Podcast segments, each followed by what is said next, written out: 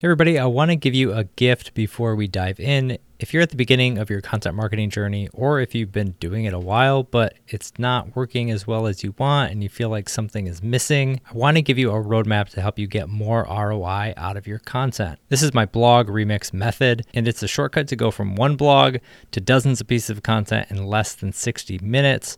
Even if you have webinars, podcasts, and video content, you can take the transcripts and follow the guidelines in the exact same way.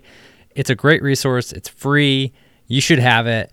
If you haven't downloaded it already, grab it right now at justinsimon.co slash remix. If you're listening to the podcast feed, you can click the link right below and download it. Get it, read it, apply it. It takes you step by step to get more value out of your blog content and get it in front of your audience. So grab the guide, get a blog, and get it running. That's my blog remix method, and it's free at justinsimon.co slash remix. Hey everybody, before we get started, I want to thank my friends at Hatch for producing this episode. You can get unlimited podcast editing and strategy for one flat rate by visiting hatch.fm. All right, let's get in the show.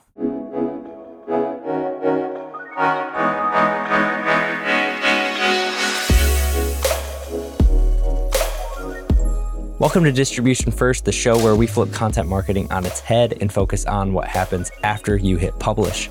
Each week, I share playbooks, motivations, stories, and strategies to help you repurpose and distribute your content because you deserve to get the most out of everything you create.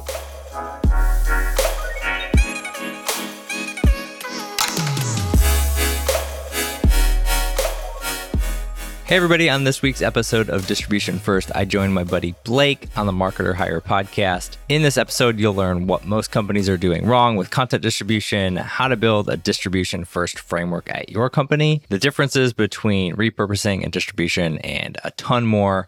It's a super fun podcast, and let's get into the show. Let's focus today around around content distribution and start with the negative side of kind of what's usual, what's typical with companies. Mm.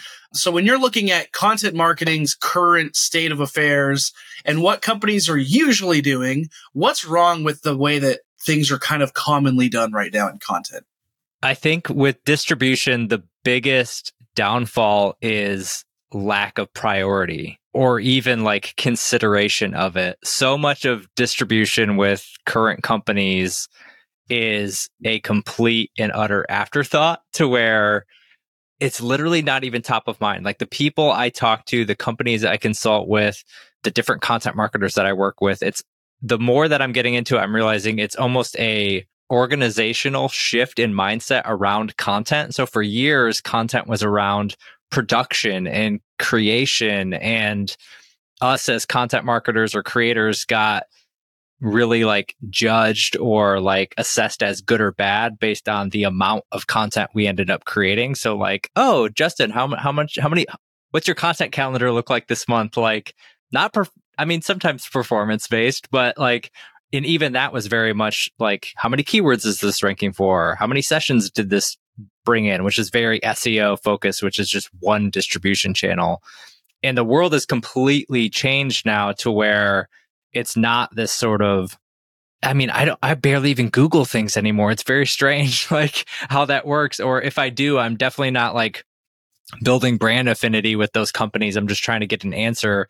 Oftentimes Google's giving me the answer up top. I'm literally not even, cl- you know, featured snippets and stuff. I'm literally not even clicking on their website zero click content, all that type of stuff. And so I think it's a, just a complete and utter shift in how companies think about content marketing, how they think about content distribution, how they think about getting their content in front of their audience and what that looks like. And it's just a, it's a really hard shift to make because it means a lot of fundamental things have to change. Let's level set a little bit too with kind of like your definition of content distribution. Cause I think Gary Vee's made content repurposing a little bit more popular now where people understand what repurposing is. But what's the difference between repurposing and, and actual distribution and how would you define it? Distribution doesn't have to in itself be a repurposed piece of content. There are different distribution channels. So think about everything from the more traditional, like I'm going to make sure this ranks in Google to an email newsletter or an email list or social media, but it's also things like you providing an answer based on a piece of content that you created in a forum that you're in or in a community that you're in. It's just like getting that information out there, creating short form content on YouTube shorts, creating long, t- it's repurposing to me feels very much like getting um, one piece of content out and cutting it up in a bunch of different ways. That's kind of like how I talk about like micro repurposing. And then macro repurposing is more so along this idea of like distribution. And that's like getting your ideas out there in the marketplace and getting in front of your audience where you're at. And it's kind of hard to give like a clear definition because I think there's there's channels, there's formats, there's all of those things that kind of go into distribution and it's different for every single company. But finding those one or two spots where your audience hangs out, those two, one or two channels, and then creating content for those channels where your audience is hanging out. I mean, that's distribution at its like most simplest form. Is there a certain split you would say content marketing should be this amount of writing, this amount of editing, this amount of distribution? Like, do you have a, a kind of a framework in mind for that?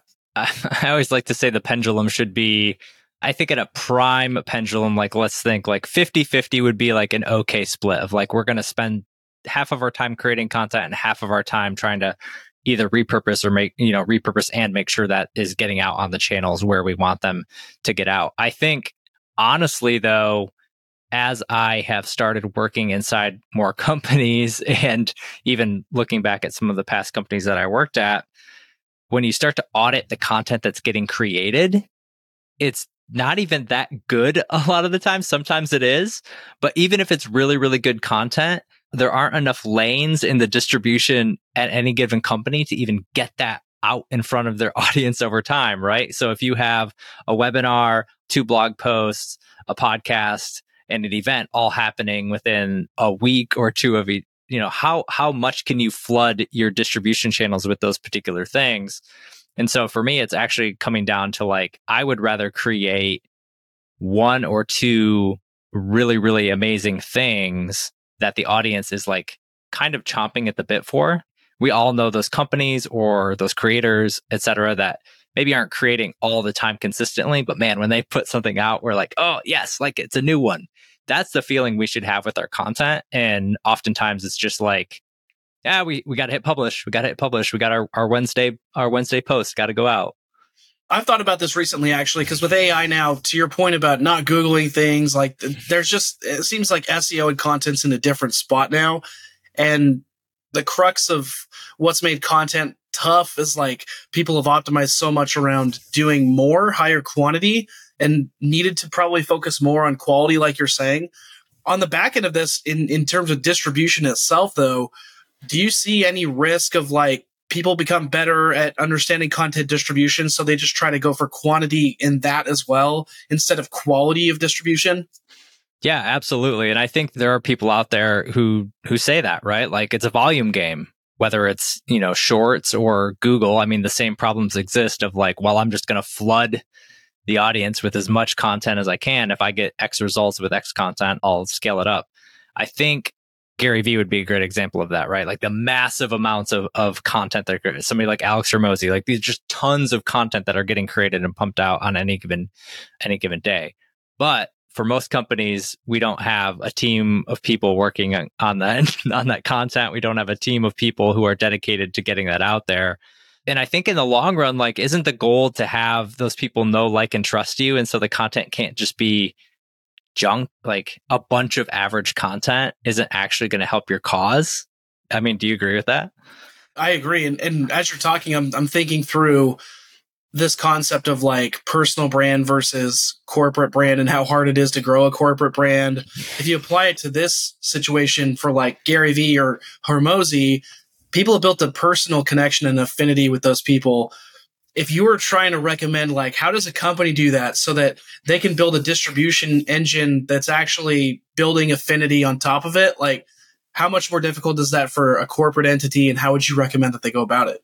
Extremely difficult and i think it does come back to personal brands now. Comes back to that founder brand mentality those people. I mean we connect with people. People connect with people especially in a social environment. I do not connect with the brand icon on your company Twitter page.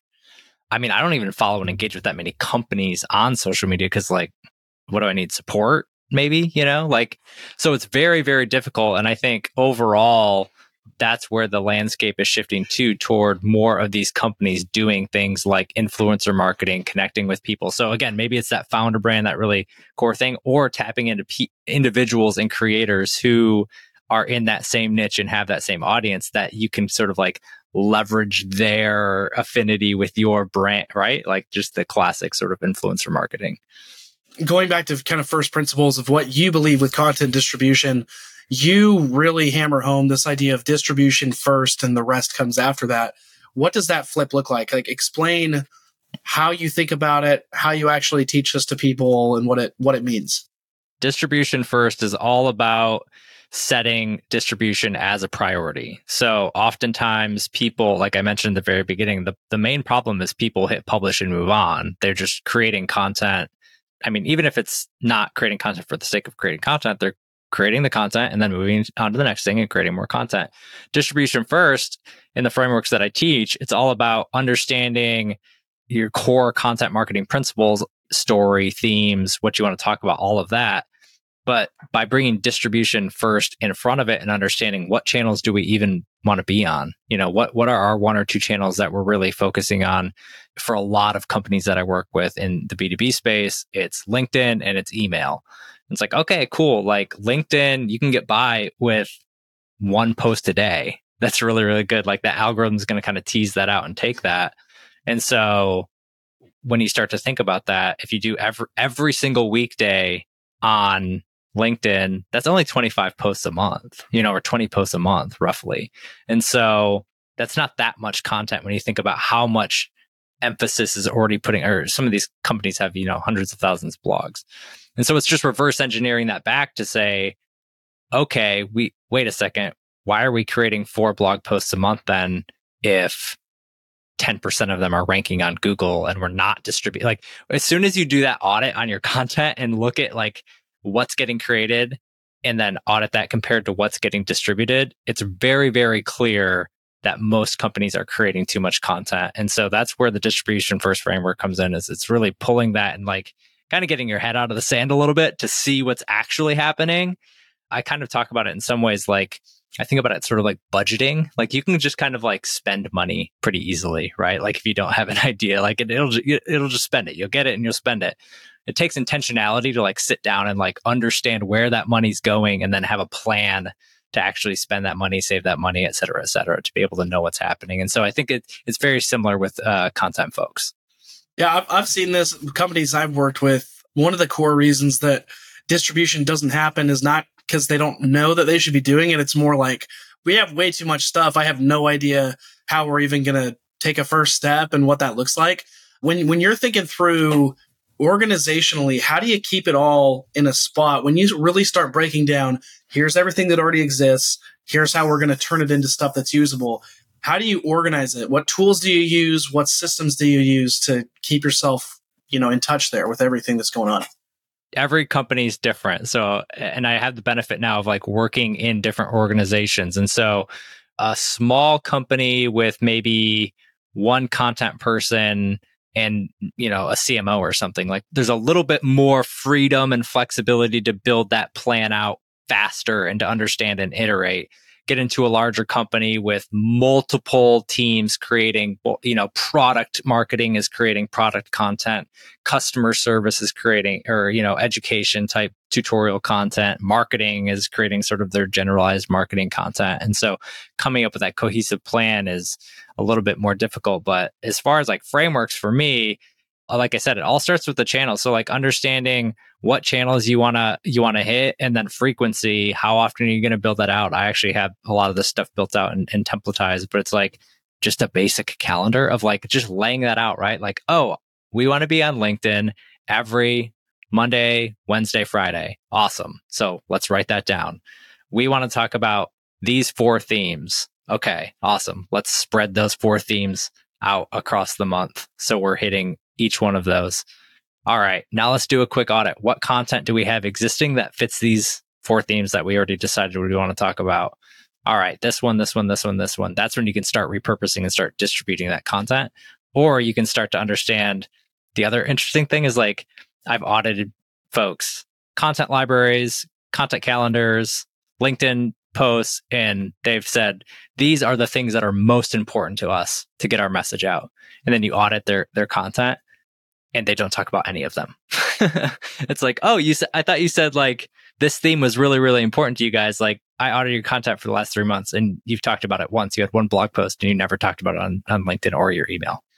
So it's really just kind of building out that plan, reverse engineering what channels, what frequencies, what themes, and then from there deciding like, do we have existing content that we can map toward those things and repurpose, or what gaps exist that we have to create new content from? And that kind of guides what needs to get created versus the sort of like, we think we should create this thing in the next quarter. If, if you don't have anything for this next one, let me know. Uh, if you're not an AI guy, but I'm curious if there are any instances in your workflow where AI is patching some stuff up or where you're using it to try to get more leverage. Like, is there anything it's actually doing well for you right now? Yes. So I've been testing out a bunch of different tools. ChatGPT is, is one of them. A lot of that is one of the ways I'm using it. And again, this might be more specific to some of the repurposing work, but like just understanding like those themes and existing content, you can go into like a ChatGPT and say, all right, I am trying to create more content on this theme. Obviously, there, there's better prompts than this. I'm creating it on this theme.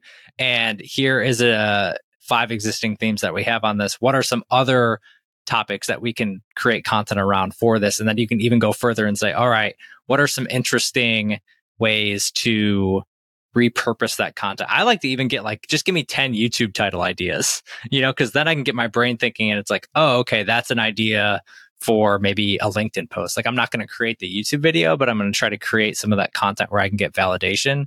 Because I think that's the other thing too with the distribution side is I like to use social not just to go top down, but go bottom up and say, all right, let's create some content ahead of this idea to start getting validation to even understand if our audience cares about it. Anyway, that's a that's a side tangent. Another one that I'm using, I use this for my podcast actually.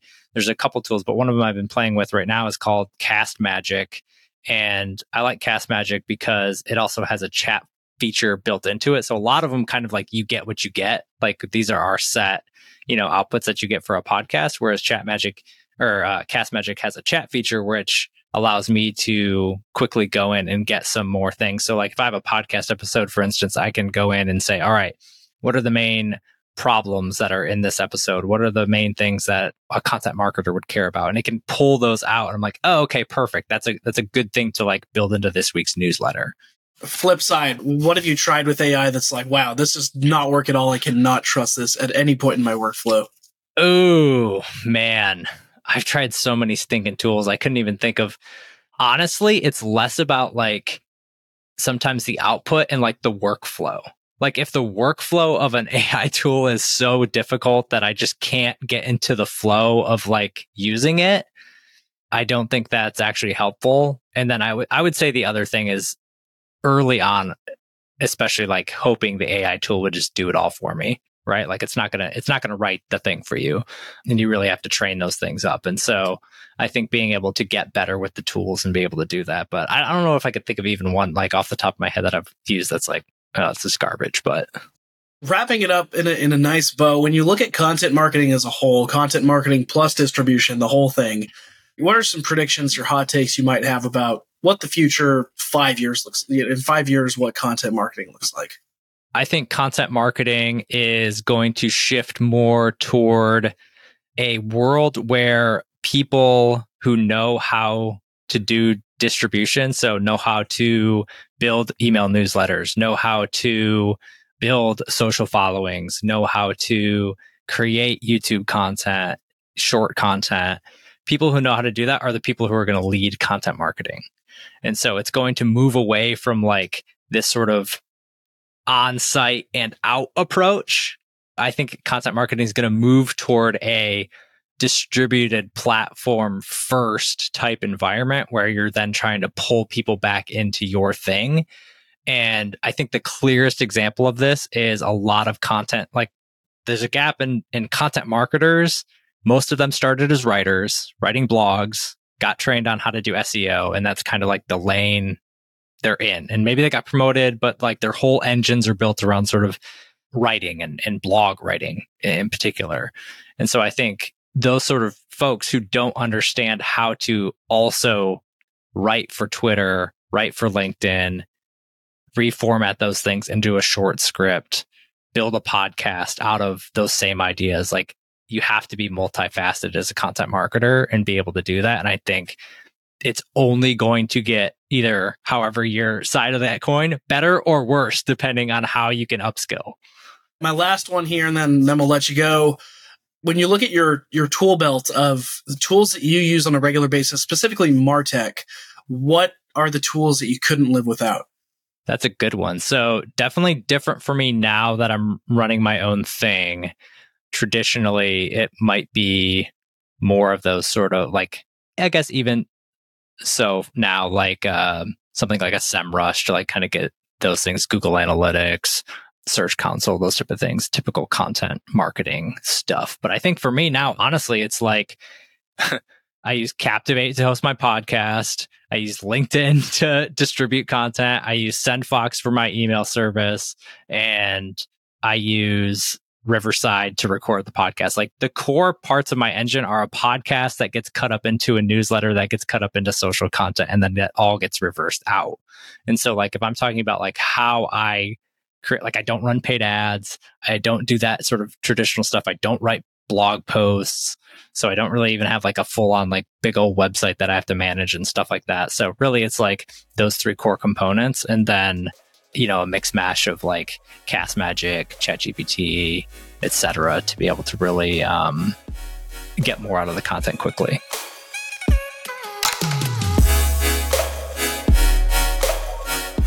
All right, I hope you enjoyed this episode of Distribution First, and thank you for listening all the way through. I appreciate you so, so much. And I hope you're able to apply what you learned in this episode, one way or another, into your content strategy as well. Speaking of strategy, we have a lot of things going on this year that are going to help you build your brand, 10x your content, and transform the way you do content marketing. Make sure to subscribe to the show and sign up for my newsletter at justinsimon.co so you don't miss a thing. I look forward to serving you in the next episode as well. And until then, take care, and I'll see you next time.